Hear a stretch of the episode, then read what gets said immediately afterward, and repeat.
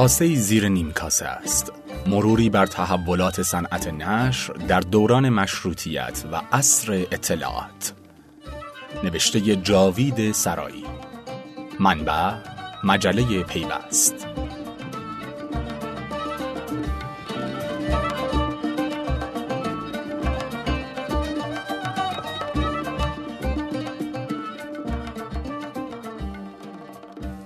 در دیویس سال اخیر ما با دو موج تحول روبرو بودیم. ورود صنعت چاپ به ایران در اواخر دوره قاجاریه و گسترش کاربرد اون در عصر مشروطیت و تحولات ناشی از فناوری اطلاعات در سالهای اخیر. به اعتقاد نگارنده در برخورد با پدیده جامعه اطلاعاتی ما همون شرایطی رو داریم که در اواخر دوران قاجار در برخورد با امر مدرن که در ایران تجدد نامیده می‌شد داشتیم. فرضیه محوری اینه که با کنار گذاشتن معنا صرفا ابزار رو وارد می‌کنیم و همین دلیل نتونستیم از منافع پررنگ ناشی از مدرنیته و فناوری اطلاعات توی حوزه نشر و توضیح بهرهمند بشیم. توی این پادکست تحولات حوزه نشر در این دو دوره تاریخی مرور میشه.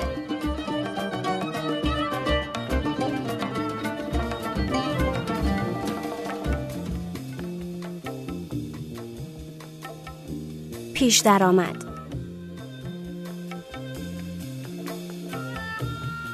ما ایرانیان در حدود 150 سال درگیر مسئله تجدد هستیم. شکست ایران در جنگ های ایران و روسیه ضربه مهلک بر جان ایرانیان بود و در عین حال باعث شد چشمان ایرانیان به تحولات عمیق جهان غرب باز بشه. افرادی مثل عباس میرزا متوجه شدند که ایران راهی جز درک و همراه شدن با اندیشه تجدد نداره و این منجر به فرستادن اولین گروه از دانشجویان ایرانی به فرنگ شد.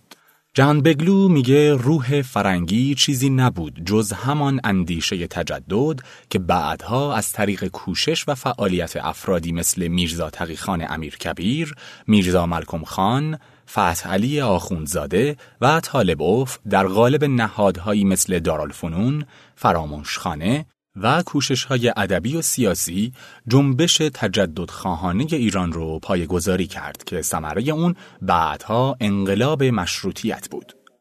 انقلاب مشروطیت در ظاهر شکست خورد اما اندیشه تجدد نقشی کلیدی در روند تحولات ایران داشت.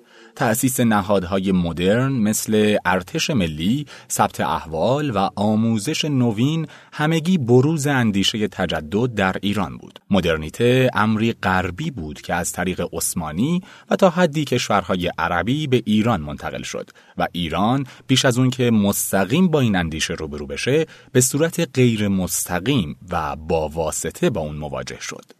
بخشی از توجه روشنفکران ایرانی به اندیشه تجدد ناشی از نیاز و میل ایرانی ها به تغییر وضع موجود دوران قاجار بود. شکست در جنگ های ایران و روسیه باعث شد بفهمیم در جاهای دیگه خبریه که ما از اون دور افتادیم. نتیجه این درک یک جور احساس تحقیر بود که به نگرانی عمیق در بین نخبگان ایرانی منجر شد اما برخورد ما با اندیشه مدرن با واسطه بود و این اندیشه به صورت دست دوم به ما می رسید. در واقع ما از طریق قفقاز و استانبول و تا حدی قاهره با اندیشه تجدد روبرو شدیم. نتیجه این برخورد غیر مستقیم اون بود که ما تجدد رو تقلید کردیم بدون اینکه مبانی نظری و ریشه های فکری شکل دهنده به اون رو بشناسیم. اما این تقلید هم مستقیما از منبع اصلی صورت نگرفت و با واسطه انجام شد. نتیجه تقلید غیر مستقیم شکلگیری مدرنیزاسیون یا نوسازی و عدم شکلگیری مدرنیته یا همون تجدد در ایران زمین بود. امریکا آثار اون رو در همه وجوه زندگی اجتماعی خودمون می‌بینیم. به نظر می‌رسه همونجور که در عصر مشروطیت با صنعت نشر برخورد کردیم حالا هم واکنشی مشابه به تحولات ناشی از فناوری اطلاعات در حوزه نشر داریم بدون اینکه درک کنیم الگوی فکر کردن تغییر کرده صرفا منتظر میمونیم تا ابزار جدید همه گیر بشه بعد اون رو وارد و استفاده می‌کنیم اینجوریه که متوجه نشدیم فناوری جدید چه امکان غیرقابل تصوری برای توسعه در اختیار ما قرار داده و با استفاده از اون می‌تونیم هزینه های صنعت نشر رو دهها بار کمتر کنیم و امکان دسترسی همه افراد رو در هر کجای کشورمون به منابع تصویری، صوتی و متنی فراهم کنیم. پرسش تکراری اینجاست که چرا؟ آیا ما بلد نیستیم از ابزار جدید استفاده کنیم؟ آیا ابزار جدید به درد فرهنگ ما نمی‌خوره؟ آیا مدیران ما کم اطلاع و ناتوان هستند؟ چرا ما از یک سوراخ چند بار گزیده میشیم؟ آیا ما صرفاً ابزاری رو استفاده می کنیم بدون اینکه معنای شکلگیری اون ابزار رو درک کنیم و الگوی اندیشیدنمون رو تغییر بدیم؟ درآمد پرده اول ورود صنعت چاپ به ایران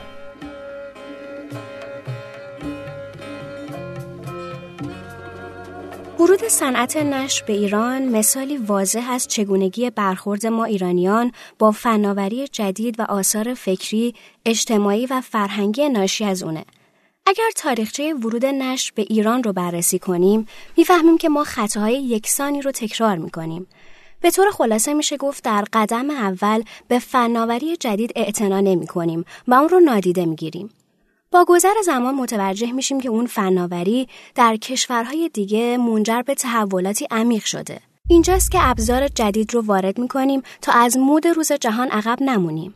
اما هیچ درکی از معنایی که منجر به خلق فناوری جدید شده نداریم و نمی‌فهمیم که خود این فناوری منجر به تغییر الگوی فکری و پارادایم حاکم بر جهان شده.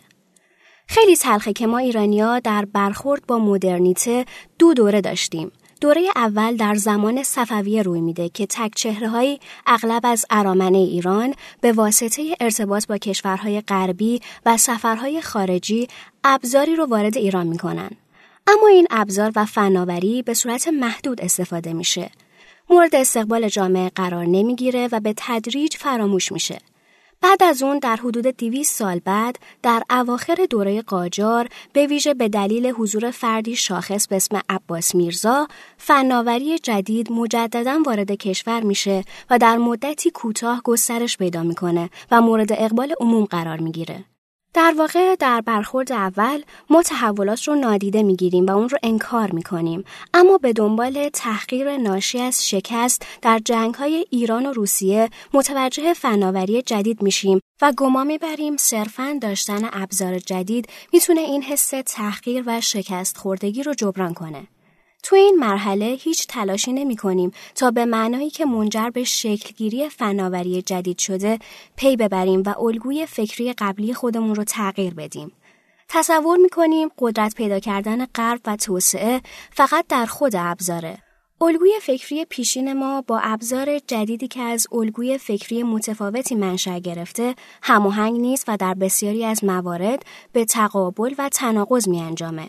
اینجاست که دچار های فردی و اجتماعی میشیم و مشکل رو در ابزار جدید جستجو می‌کنیم و فناوری جدید رو انکار می‌کنیم. در نتیجه برخورد ما با مدرنیته و جامعه اطلاعاتی برخوردی گسسته و منقطع. این گسستگی باعث میشه تا جریان فکری در جامعه ما استمرار نداشته باشه و مورد نقد و اصلاح قرار نگیره.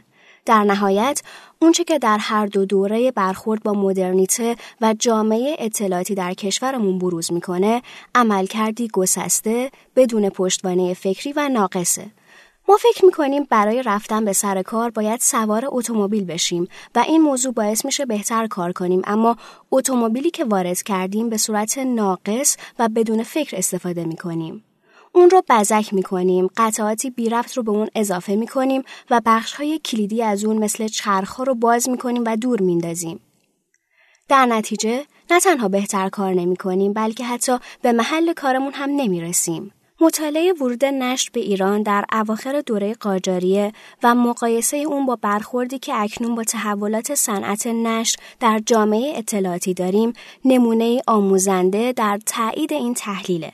شاردن در سفرنامه خودش حدوداً در تاریخ 1071 قمری می نویسه ایرانیان صد دفعه تا کنون خواستند چاپخانه داشته باشند. فواید و منافع آن را می‌دانند و می‌بینند و ضرورت و سهولت آن را میسنجند. لیکن تا کنون موفق نشدند. برادر وزیر اعظم که آدمی دانشمند و نزدیک به شاه است، از من خواست تا فردی از فرنگ بیاورم که این کار را به ایرانیان بیاموزد و کتابهای عربی و فارسی را که من به او داده بودم به شاه نشان داده و اجازه گرفته بود.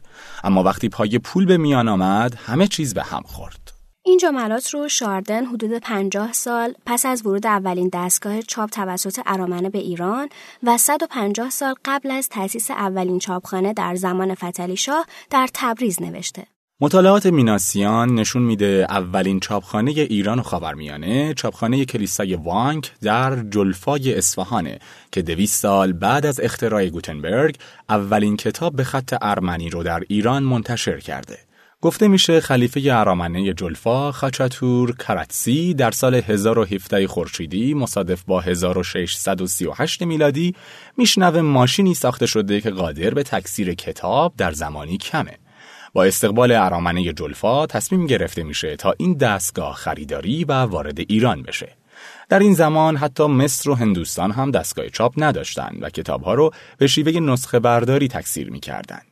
به دلیل نقص منابع دو روایت متفاوت در این مورد وجود داره. روایت اول مبتنی بر اینه که در سال 1640 میلادی بازرگانی ارمنی به اسم یعقوب خان که ساکن آمستردام بود یک دستگاه چاپ با حروف ارمنی خرید و به جلفای اصفهان فرستاد.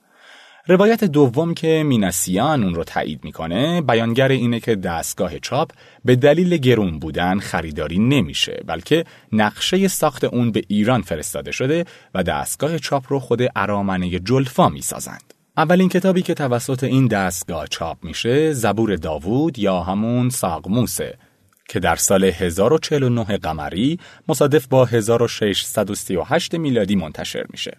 نسخه از این کتاب در کتابخانه بودلیان دانشگاه آکسفورد نگهداری میشه و کپی اون در موزه کلیسای وانک وجود داره. در صفحه اول کتاب اومده یک سال و پنج ماه است که روز و شب بدون وقفه با همه افراد اینجا به کار ساخت دستگاه مشغول بودیم برای اینکه نه از جایی دیده ایم و نه استادی داشته. این دستگاه چاپ بعد از انتشار هشت عنوان کتاب متوقف شد و بعد از دویست سال مجددا از سال 1872 میلادی کار خودش رو ادامه داد. با وجود تلاش های ارامنه اصفهان، ایرانیا علاقه به صنعت چاپ و این فناوری جدید نشون ندادند و کتاب ها توسط خوشنویسان نوشته می‌شد. موضوعی که سبب گران بودن کتاب و محدودیت دسترسی به کتاب شده بود.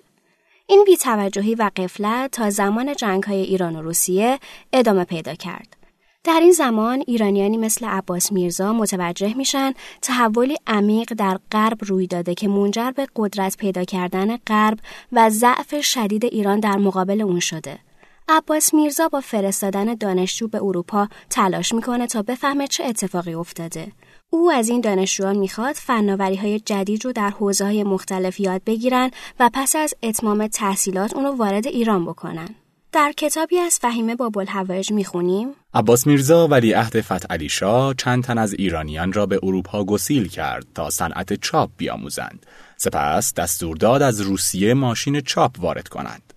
در سال 1816 میلادی هنرمند آذربایجانی میرزا زین العابدین تبریزی یکی از این ماشین ها را به کار گرفت. دومین چاپخانه که وارد ایران شد مطبعه سنگی است که آن نیز در تبریز دایر شده است.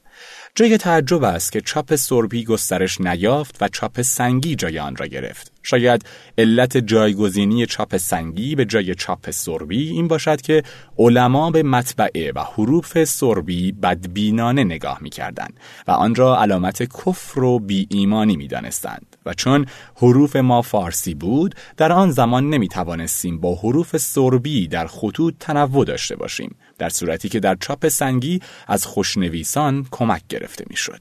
یحیی آریانپور می نویسد در اینکه چه کسی ابتدا چاپخانه را در ایران دایر کرد اختلاف است. ولی از مجموع مطالعاتی که در این باره به عمل آمده مسلم شده است که نخستین بار چاپ حروفی در شهر تبریز دایر شده است. اولین چاپخانه سربی را میرزا زین العابدین از روسیه به تبریز آورده و این چاپخانه در سال 1233 هجری قمری دو سه سال پیش از بازگشت میرزا صالح شیرازی به تبریز به کار افتاده بود. عباس میرزا نایب السلطنه که درکی درست از تحولات غرب داشت در اون زمان والی آذربایجان بود.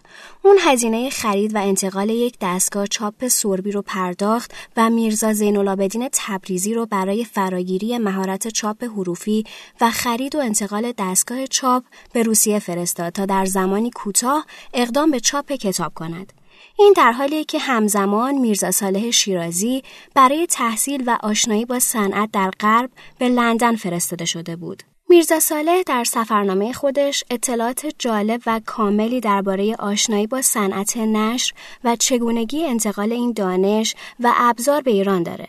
می نویسه بنده را یقین این شد که رفتن به ایران جزم است. با خود اندیشه نمودم که بجز تحصیل اگر توانم چیزی از این ولا به ایران برم که به کار دولت علیه آید.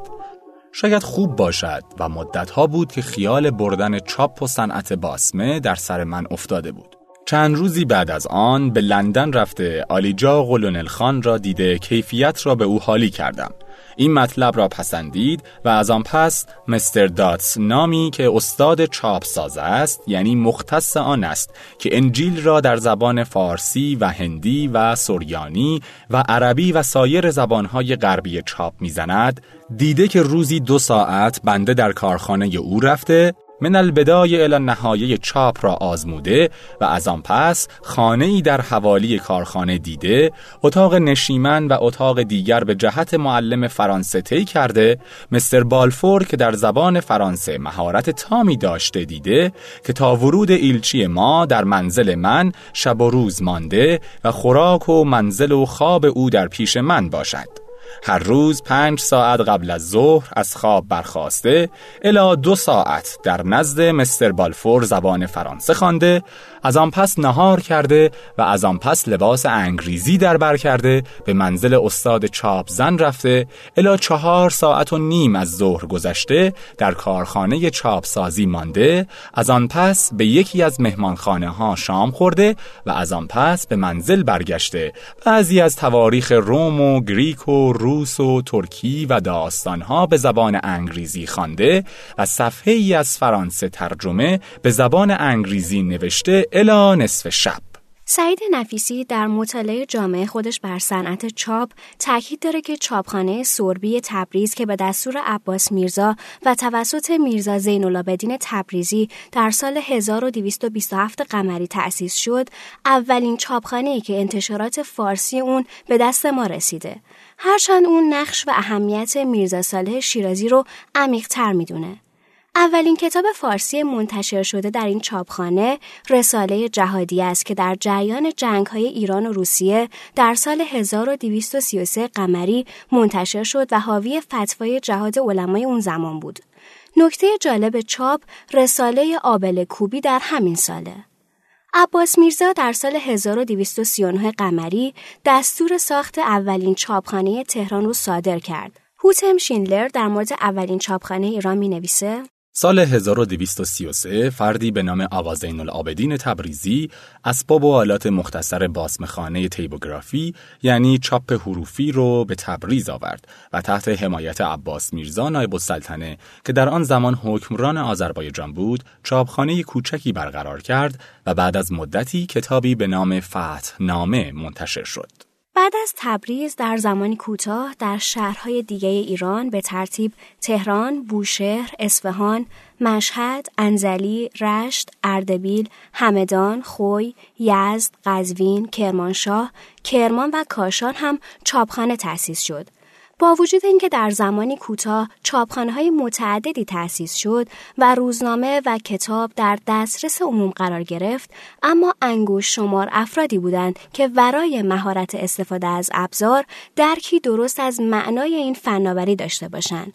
شاید بتونیم ادعا کنیم میرزا صالح شیرازی از انگوش شمار افرادی که فهمیده بود تغییر فقط به ابزار مربوط نیست بلکه باید الگوی اندیشیدن رو تغییر داد و درک کرد که جهان درگیر تغییری پارادایمیکه. دوستان عزیز در بخش های پایانی این پادکست به صورت مفصل به زندگی و نقش میرزا صالح شیرازی خواهیم پرداخت. با ما همراه باشید تا بعد از استراحتی کوتاه با پرده دوم از این روایت در خدمتتون باشیم.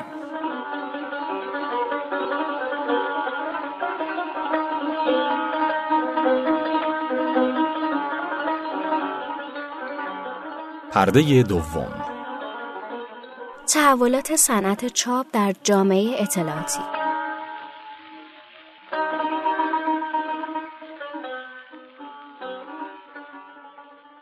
صنعت چاپ در دو دهه اخیر با تغییراتی جدی مواجه بوده. تحولات عرصه چاپ، ظهور کتاب الکترونیکی، دستگاه های کوچک کتابخان، دستگاه چاپ اسپرسو که در انتهای پرده دوم به تفصیل بهش می‌پردازیم و غیره همگی شرایطی رو به وجود آورده که تا حالا در صنعت چاپ و نشر سابقه نداشته. میشه ادعا کرد ما در برهی از تحولات عرصه نشر هستیم که مشابه دوران اختراع دستگاه چاپ گوتنبرگ گوتنبرگ شش قرن قبل با اختراع دستگاه چاپ موجی به راه انداخت که مسیر تحولات جهان رو تغییر داد. انقلاب گوتنبرگ بر تمام وجوه زندگی فردی و اجتماعی بعد از خودش سایه افکنده. در اون زمان حتی خود گوتنبرگ هم نمی‌تونست تصور کنه که دستگاه اختراعی اون چه تحول عظیمی به دنبال خواهد داشت. وضعیت امروز هم مشابه شرایط زمان گوتنبرگه. ما در سالهای اخیر وضعیت جدیدی رو تجربه می کنیم. گسترش حیرت انگیز اطلاعات و تحول نظام ارتباطی از ارتباطات مکان محور به ارتباطات فرد محور همه وجوه فردی و اجتماعی زندگی رو تحت تأثیر قرار داده. مسئله کلیدی جهان امروز اطلاعاته. اینجاست که صنعت نش و فناوری اطلاعات و ارتباطات در یک راستا قرار می گیرند و به طبع اون تغییرات ناشی از فناوری اطلاعات در حوزه نش بسیار پررنگ میشه. وجود برآوردی که از مسیر تغییرات وجود داره اما هیچ کس نمی‌تونه به صورت مشخص تغییرات گسترده رو که جامعه اطلاعاتی بر آینده نشر و کتاب خواهد داشت پیش بینی کنه. جیسن اپشتین میگه فناوری گوتنبرگ شرط لازم بازیابی غرب بود گویی که سواد، روش شناسی علمی و حکومت مشروطه که همگی همراه ناگزیر اون بودند فقط انتظار میکشیدند که گوتنبرگ کارش رو شروع کنه دستگاه های چاپ در مدت پنجاه سال در سراسر اروپا به کار افتادند و در مرزهای کشورهای عربی که چاپ رو حرام می‌دونستند متوقف شدند. شاید به دلیل همون حراسی که جهان عرب از سواد بنیانکن ناشی از اختراع گوتنبرگ داشت چین مانع تغییر خط مرسوم در امپراتوری شد تا امکان چاپ متون در اون کشور نباشه. فناوری اطلاعات و ارتباطات آثار مشخص و ناملموسی بر صنعت نشر داشته.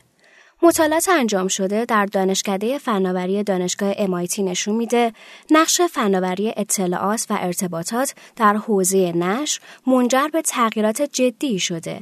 تغییراتی مثل امکان دسترسی به کتابهای قدیمی با فروش کم، توسعه فرهنگ محلی و گسترش نشر آثار اقوام و خورده فرهنگ ها، دیده شدن نویسندگان جوان و همچنین نویسندگان اقوام و خورد فرهنگ هایی که در حاشیه قرار گرفته دسترسی ناشران به نویسندگان بدون محدودیت جغرافیایی و محدودیت زمانی، ادغام ناشران بزرگ، حذف ناشران کوچک یا تغییر فعالیتشون به کتاب فروشی، حذف هزینه های انبارداری و حمل و نقل کتاب برای ناشران، کاهش قیمت پشت جلد کتاب ها و افزایش سود ناشران، مکانگریز شدن فعالیت های ناشر، حذف کتاب های درسی و کمک درسی و کتاب های مرجع از عناوین چاپ کتاب و تکثیر این رده از کتاب ها به صورت الکترونیکی، چالش جدی کپی رایت، تغییر فرایند تبلیغ در عرصه نشر، حذف واسطه های پخش کتاب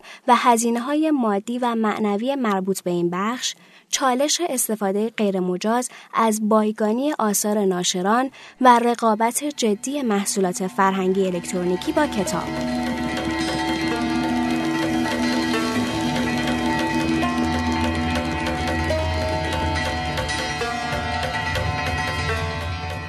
برخی از مهمترین تحولات ناشی از فناوری اطلاعات و ارتباطات عبارتند از یک مهمترین تغییر نشر الکترونیکیه هر جور تولید محتوا که به صورت الکترونیکی و غیر چاپی انجام بشه رو بهش نشر الکترونیکی میگن. فرایند تولید محتوا در نشر الکترونیکی مثل فرایند تولید محتوا در نشر فیزیکیه اما فرایند توزیع و استفاده از کتاب مسیر متفاوتی رو طی می‌کنه.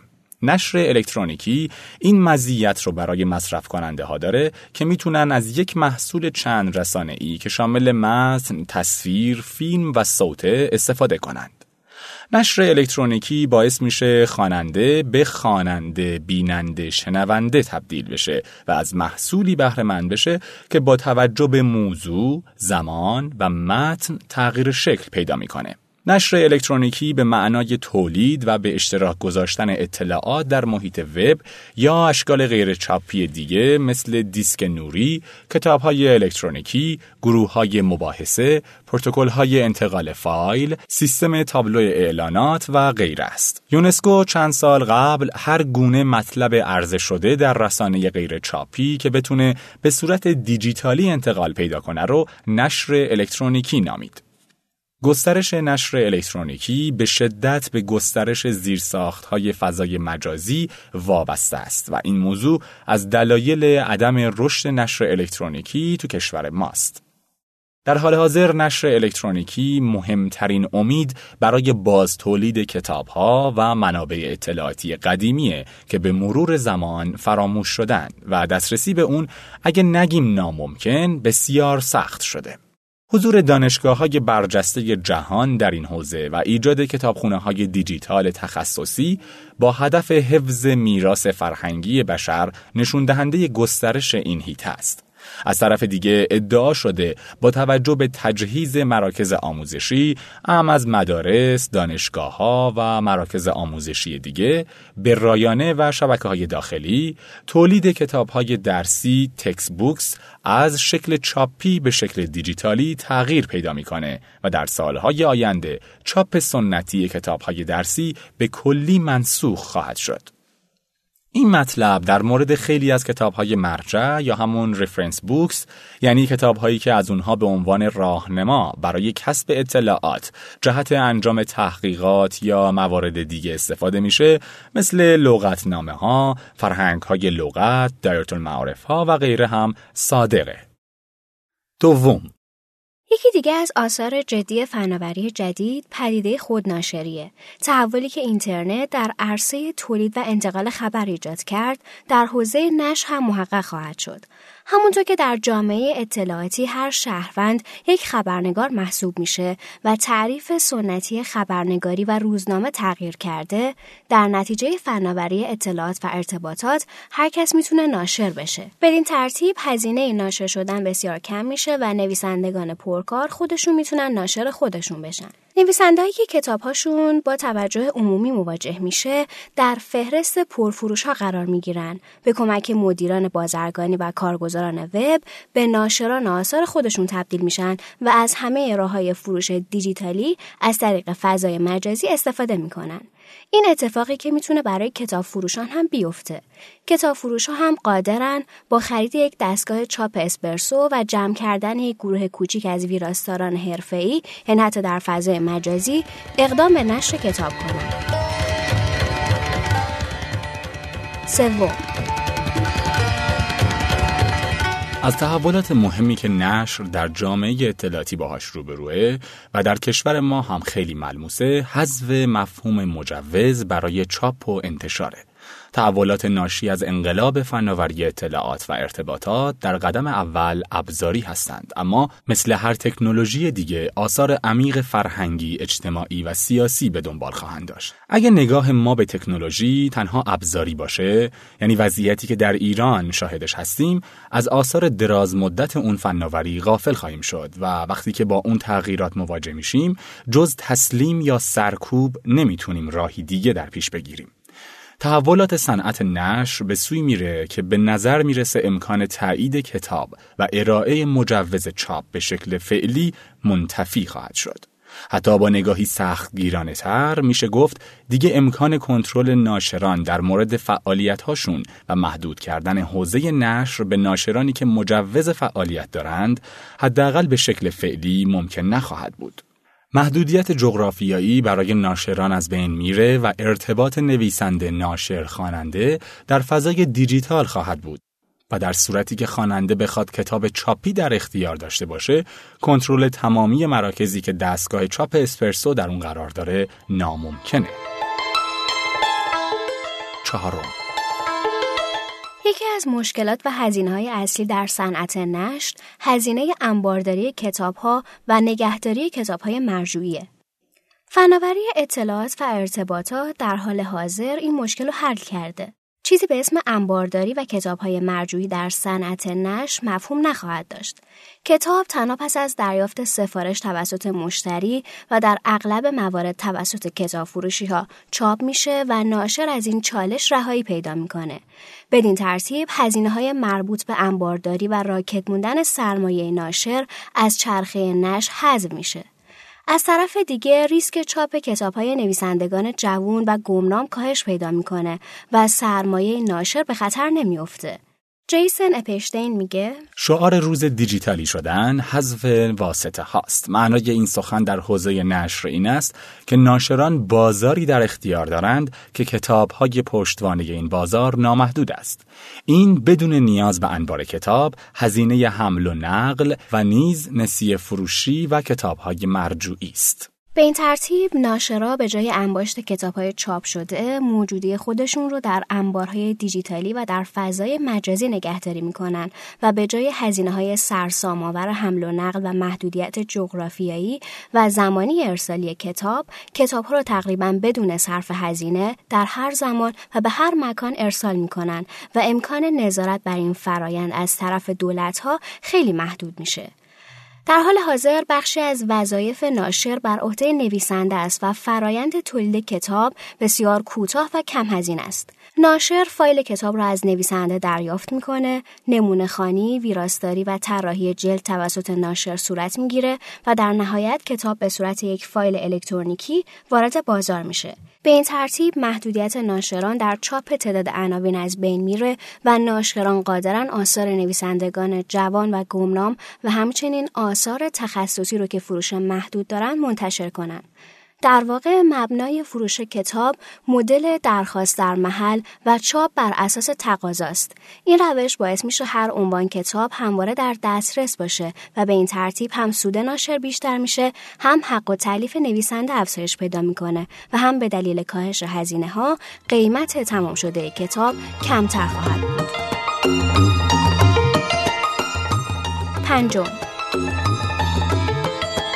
میشه ادعا کرد که در نتیجه فناوری اطلاعات و ارتباطات تصوری که ما از کتاب فروش و ناشر داریم عمیقا تغییر خواهد کرد تصویری یک کتاب فروشی در سالهای آینده اینجوریه که در کتاب فروشی قدم می‌زنید و اقلام موجود که اغلب کارهای هنری و دستیه که افراد مختلف برای فروش در اونجا قرار دادن رو نگاه می‌کنید.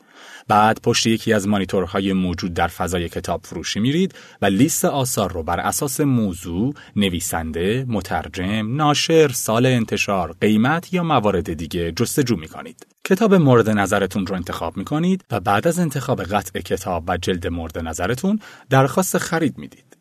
بعد از سماور موجود برای خودتون یک لیوان چای میریزید و در حالی که به رایگان موسیقی گوش می‌دید منتظر میمونید تا در مدت چند دقیقه دستگاه چاپ اسپرسو کتاب درخواستی شما رو به همون شکلی که خواستید چاپ کنه.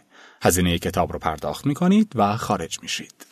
فعالیت ناشران در آینده تغییری جدی نسبت به وضعیت فعلی خواهد داشت. اگه فعالیت یک ناشر رو به چهار بخش تولید محتوا در همکاری تنگاتنگ با معلف، چاپ کتاب، انبارداری و توزیع کتاب تفکیک کنیم، هر چهار بخش تغییر خواهند کرد. مهمترین تحول حذف فرایند چاپ کتاب از چرخه فعالیت های ناشره. جز موارد خاص، ناشر پس از این وظیفه‌ای در قبال چاپ کتاب نخواهد داشت و به تبع اون بخش عمده ای از مشکلاتی که ناشران سنتی باهاش روبرو هستند حذف میشه. مشکلات مربوط به کاغذ، ارتباط با چاپخانه و موارد دیگه. از طرف دیگه انبارداری به مفهوم سنتی اون هم کاملا حذف میشه و ناشر قادر خواهد بود کتابهای خودش رو بدون اینکه مجبور باشه هزینه حمل و نقل و انبارداری بده در هر زمان و به هر کجا ارسال کنه. به این ترتیب مفهوم پخش به شکل فعلی بیمعنی خواهد بود و مؤسسات پخش کتاب از چرخه توزیع کتاب خارج میشن. این تحول یکی از معضلات کلیدی نشر ایران رو حل می‌کنه و تمرکز زدایی به شکل واقعی محقق خواهد شد. به این ترتیب مرکز فرهنگی ایران در حوزه نشر فقط تهران نخواهد بود و هر ناشری در هر جای کشور توان رقابتی برابر با دیگر ناشران خواهد داشت. به این ترتیب هزینه ورود به عرصه نشر برای علاقمندان خیلی کم میشه. جیسن اپشتین میگه فقط لازم گروه ویراستاری و خدمات پشتیبانی مربوط به اون رو نگه دارید اما هزینه های کمرشکن مربوط به پخش و مدیریت چند لایه نشر حذف خواهد شد به این ترتیب یک ناشر فقط باید اثر رو از نویسنده یا مترجم دریافت کنه، گروه ویراستاری برای کار داشته باشه، در سطح کوچک کارهای حقوقی، حسابداری، طراحی جلد و مدیریت بازرگانی رو انجام بده و از همه مهمتر در حیطه تبلیغات فعالتر بشه. فناوری اطلاعات عملا شیوه تولید، انتشار، توزیع رو تغییر داده و در آینده نزدیک آثار اجتماعی عمیقی در پی خواهد داشت. با وجود این تحولات سریع ما در کشورمون بی و ناآگاه موندیم و جز چند مقاله پراکنده و کتابی از عبدالحسین آزرنگ کسی توجهی به تحولات پیشرو نداره. گویی هیچ خبری نیست. برخورد این سالهای ما با فناوری اطلاعات و ارتباطات در حوزه نشر بسیار شبیه برخورد ما با ورود صنعت چاپ و نشر به ایران در اواخر دوره قاجاره. ما مثل اون زمان ناآگاه، بیتوجه و منفعل هستیم و صرفا منتظر میمونیم تا ابزاری در فرنگ جا بیفته و اون رو وارد کنیم و از اون استفاده کنیم. بدون اون که معنای تحولات رو بفهمیم و درک کنیم که تغییری پارادایمیک منجر به بروز تحولات در همه حوزه ها از جمله صنعت نش شده. خب عزیزان همونطور که گفته بودیم در این بخش به زندگی میرزا صالح شیرازی و نقش او در صنعت چاپ می‌پردازیم با ما همراه باشید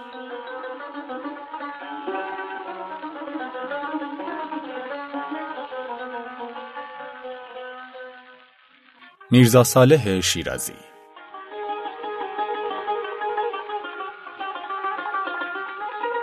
میرزا صالح شیرازی مهمترین چهره در شکلگیری صنعت چاپ در ایرانه. اون از متقدمان نهزت فرهنگی مشروطه بود و از نخستین ایرانیانی بود که با درک اهمیت صنعت چاپ، تکثیر کتاب و انتشار روزنامه در شکلگیری یک جامعه مدرن اقدام به تأسیس چاپخونه کرد. میرزا صالح شیرازی فرزند حاجی باقر کازرونی شیرازی متولد کازرونه. اون از پنج نفری که در سال 1230 قمری یا همون 1815 میلادی برای تحصیل علوم و فنون جدید به لندن رفت. این گروه به دستور عباس میرزا به فرنگ فرستاده شدند و عبارت بودند از میرزا صالح شیرازی، میرزا جعفر طبیب، میرزا رضا، میرزا جعفر مهندس و محمد علی شاگرد قورخانه. میرزا صالح در لندن به زبانهای انگلیسی، فرانسه و لاتین مسلط شد و فن شیشه سازی، مهارت ساخت مرکب چاپ، مهارت روزنامه نگاری و مهارت چاپ و حکاکی رو فرا گرفت. مشتبا مینوی در مقاله کاروان معرفت مجله یغما 8 آبان سال 1332 می نویسه همین که میرزا صالح دید که به احتمال قوی باید شش ماه دیگر لندن را ترک کند با خود اندیشید که چیزی به ایران ببرد که به کار دولت ایران بیاید. مدتها بود که خیال بردن یک دستگاه چاپ و وسایل صنعت باسمه یعنی گراور کردن روی مس به سرش افتاده بود. با یک نفر استاد فن چاپ قرار گذاشت که هر روزی دو ساعت در کارخانه او کار کند و فن چاپ بیاموزد. به این ترتیب هر روز از ساعت دو نیم بعد از ظهر تا چهار و نیم در کارخانه چاپزنی کار می‌کرد.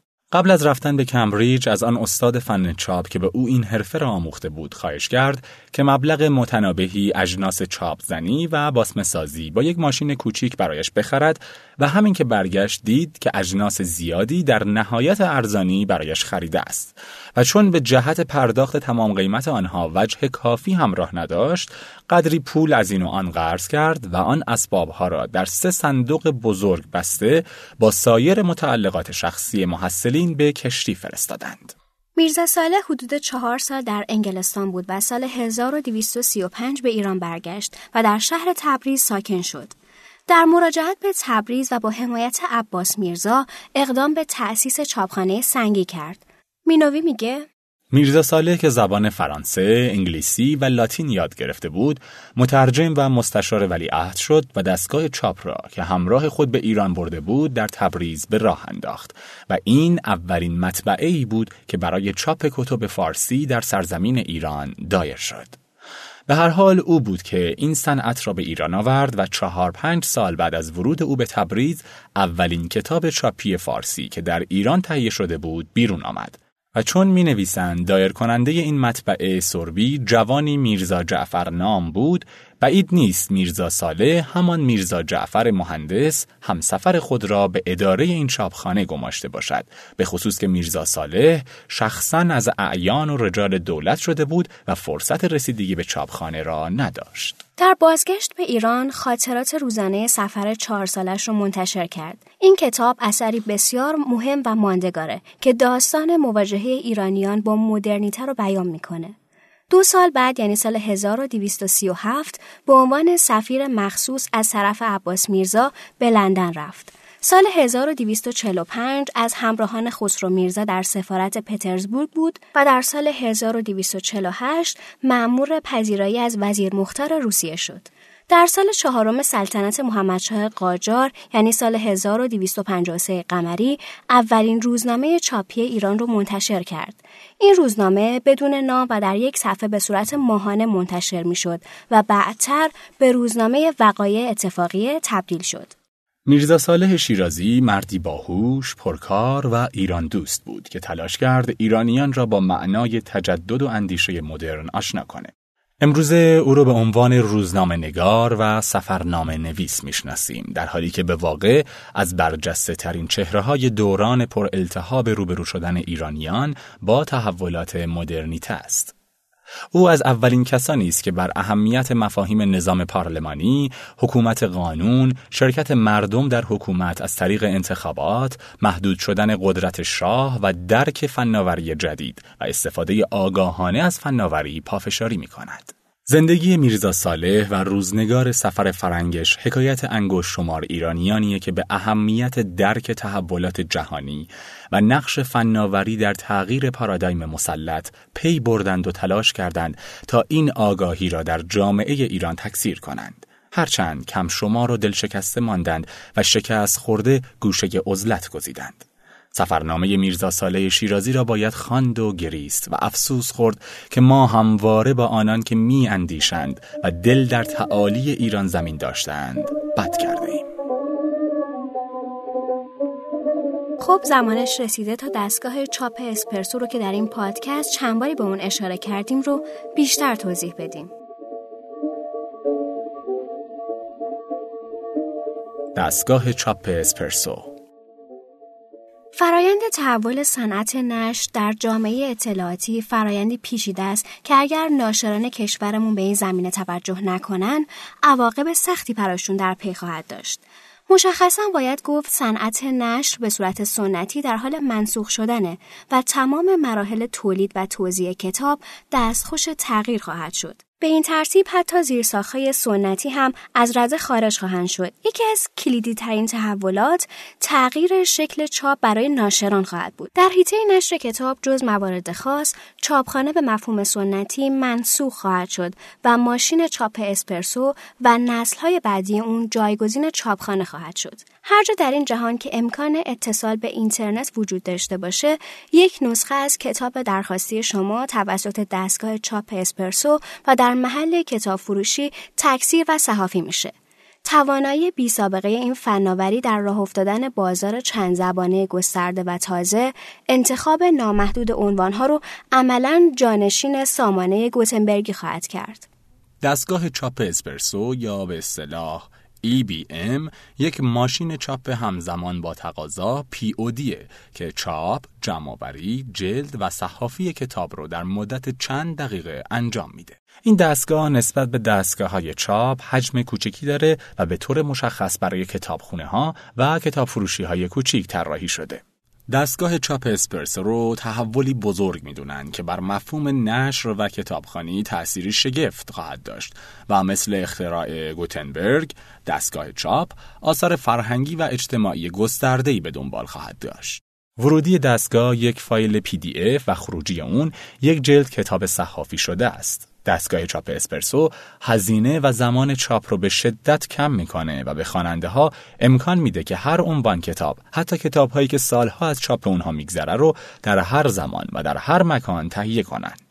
در واقع این دستگاه به شما امکان میده تا کتاب مورد نظرتون رو در زمان خرید دانلود کنید و چاپ و صحافی شده تحویل بگیرید. اولین دستگاه چاپ اسپرسو روز 21 ژانویه سال 2007 میلادی در کتابخانه عمومی شهر نیویورک نصب شد و برای مدت یک ماه بازدید کننده ها می‌تونستن نسخه های چاپی کتاب مورد نظرشون رو از بین آثاری مثل موبی دیک، اثر هرمان ملویل، ماجراهای تام سایر، اثر مارک تواین، سرود کریسمس، اثر چارلز دیکنز و غیره رو به رایگان تهیه کنند. مجله تایم تولید این ماشین رو یکی از ده وقایع سال 2007 نامگذاری کرد. سال گذشته میلادی نسل دوم دستگاه چاپ اسپرسو با قیمتی حدود 150 هزار دلار به بازار اومد که قادره در هر چهار دقیقه یک جلد کتاب رو چاپ و صحافی کنه. نسل جدید این ماشین حجم کمتری داره و کتابهای درخواستی چهل تا 500 صفحه ای رو در قطعهای مختلف چاپ و صحافی می‌کنه. ماشین چاپ اسپرسو دستگاهی تقریبا به اندازه دستگاه های زیراکسه که نسل دوم اون می‌تونه در مدت چهار دقیقه فایل PDF کتاب رو از کتابخانه دیجیتال ناشر بگیره و روی کاغذ تکثیر کنه و کتاب جلد و صحافی شده رو به خریدار تحویل بده. به این ترتیب کار چاپ کتاب که فعالیت اصلی ناشران سنتیه از فرایند کاری ناشر حذف و به دستگاه چاپ اسپرسو مستقر در کتاب فروشی ها سپرده میشه. درک این موضوع برای ناشران و کتاب فروشان حیاتیه که این دستگاه تا چه اندازه می‌تونه بر فعالیت ناشران و کتاب فروشان تأثیر داشته باشه. کتاب فروشی های تجاری راهی جز تجهیز به این دستگاه ندارن. باید با روح زمانه همراه بشن و با تغییر شرایط تغییر کنند وگرنه سیر تحولات آنان را حذف می‌کنه و جز افسوس براشون باقی نمیمونه. این دستگاه دامنه انتخاب مشتری ها رو به شکل نامحدودی افزایش میده و بازگشتی به دوران گوتنبرگ و چاپ در محله. با این تفاوت که این بار چاپ هر نسخه کتاب نه چند هفته که تنها چند دقیقه طول می‌کشه.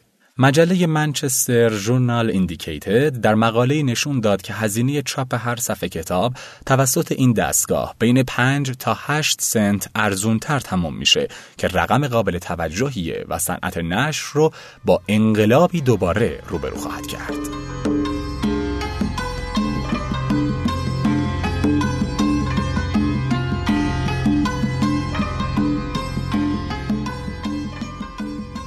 فرود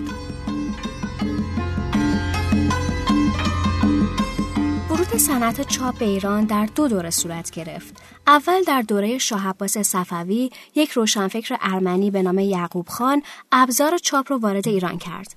ارامنی اصفهان در این زمان کتاب مقدس و همچنین کتاب سندپور رو چاپ کردند اما برخورد ما با این پدیده مثل همه پدیده های تکنولوژیک دیگه برخوردی منفعلانه بود و استقبالی از صنعت چاپ صورت نگرفت بعد از حدود 200 سال در زمان عباس میرزا، میرزا صالح شیرازی که برای تحصیل به بریتانیا فرستاده شده بود، یک دستگاه چاپ با خودش به تبریز آورد و در سال 1235 چاپخانه رسمی در تبریز آغاز به کار کرد. چند سال بعد شهرهای تهران، شیراز و اصفهان هم دارای دستگاه چاپ شدند. با رواج صنعت چاپ در ایران دغدغه جدی برای حاکمان قاجار پیش اومد که چه چیزهایی را با این دستگاه چاپ کنند به جرات میشه گفته که از مهمترین عوامل در شکلگیری جنبش مشروطیت گسترش استفاده از دستگاه چاپ و شکلگیری روزنامه ها و ترجمه در کشورمون بود. در حال حاضر به نظر می‌رسه برخوردی مشابه با تحولات بنیانکن ناشی از فناوری اطلاعات و ارتباطات در حوزه نشر داریم. امروز هم ناشران در برابر تغییرات مقاومت می‌کنن و خودشون رو به ناآگاهی می‌زنن.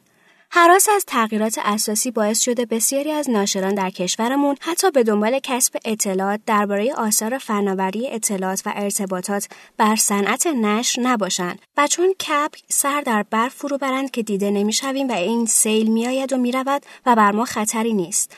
اما چرا؟ چرا ما نتونستیم تحولات رو بفهمیم و با استفاده از فناوری اطلاعات و ارتباطات هزینه تولید، انتشار، توزیع کتاب رو کاهش بدیم و امکان دسترسی نامحدود ایرانیان رو به انواع تولیدات فکری فراهم کنیم؟ چرا نتونستیم از فناوری جدی استفاده کنیم تا با الکترونیکی کردن کتب درسی و مرجع هزینه های چاپ کتاب های درسی رو حذف کنیم انواع کتاب های کمک درسی رو در اختیار همه کودکان کشورمون قرار بدیم چرا نتونستیم تمرکز زدایی کنیم و با استفاده از امکاناتی که فناوری جدید در عرصه نشر و توزیع ایجاد کرده عدالت در دسترسی به منابع کتب و نشریات رو برای همه فراهم کنیم آیا مثل ورود صنعت چاپ به ایران در دوره قاجار منتظریم تا ابزاری در غرب تولید بشه و مورد استفاده عموم قرار بگیره و ما اون رو وارد کنیم بدون اینکه معنای ورای اون ابزار رو بفهمیم؟ همراهان عزیز این پادکست اینجا به اسمان می‌رسه. از همراهی شما سپاس گذاریم. جا داره که خاطر نشون کنم شما می‌تونید ما رو هم در سایت و اپلیکیشن شنوتو و هم در سایت پیوست دنبال کنید. خدا نگهدار.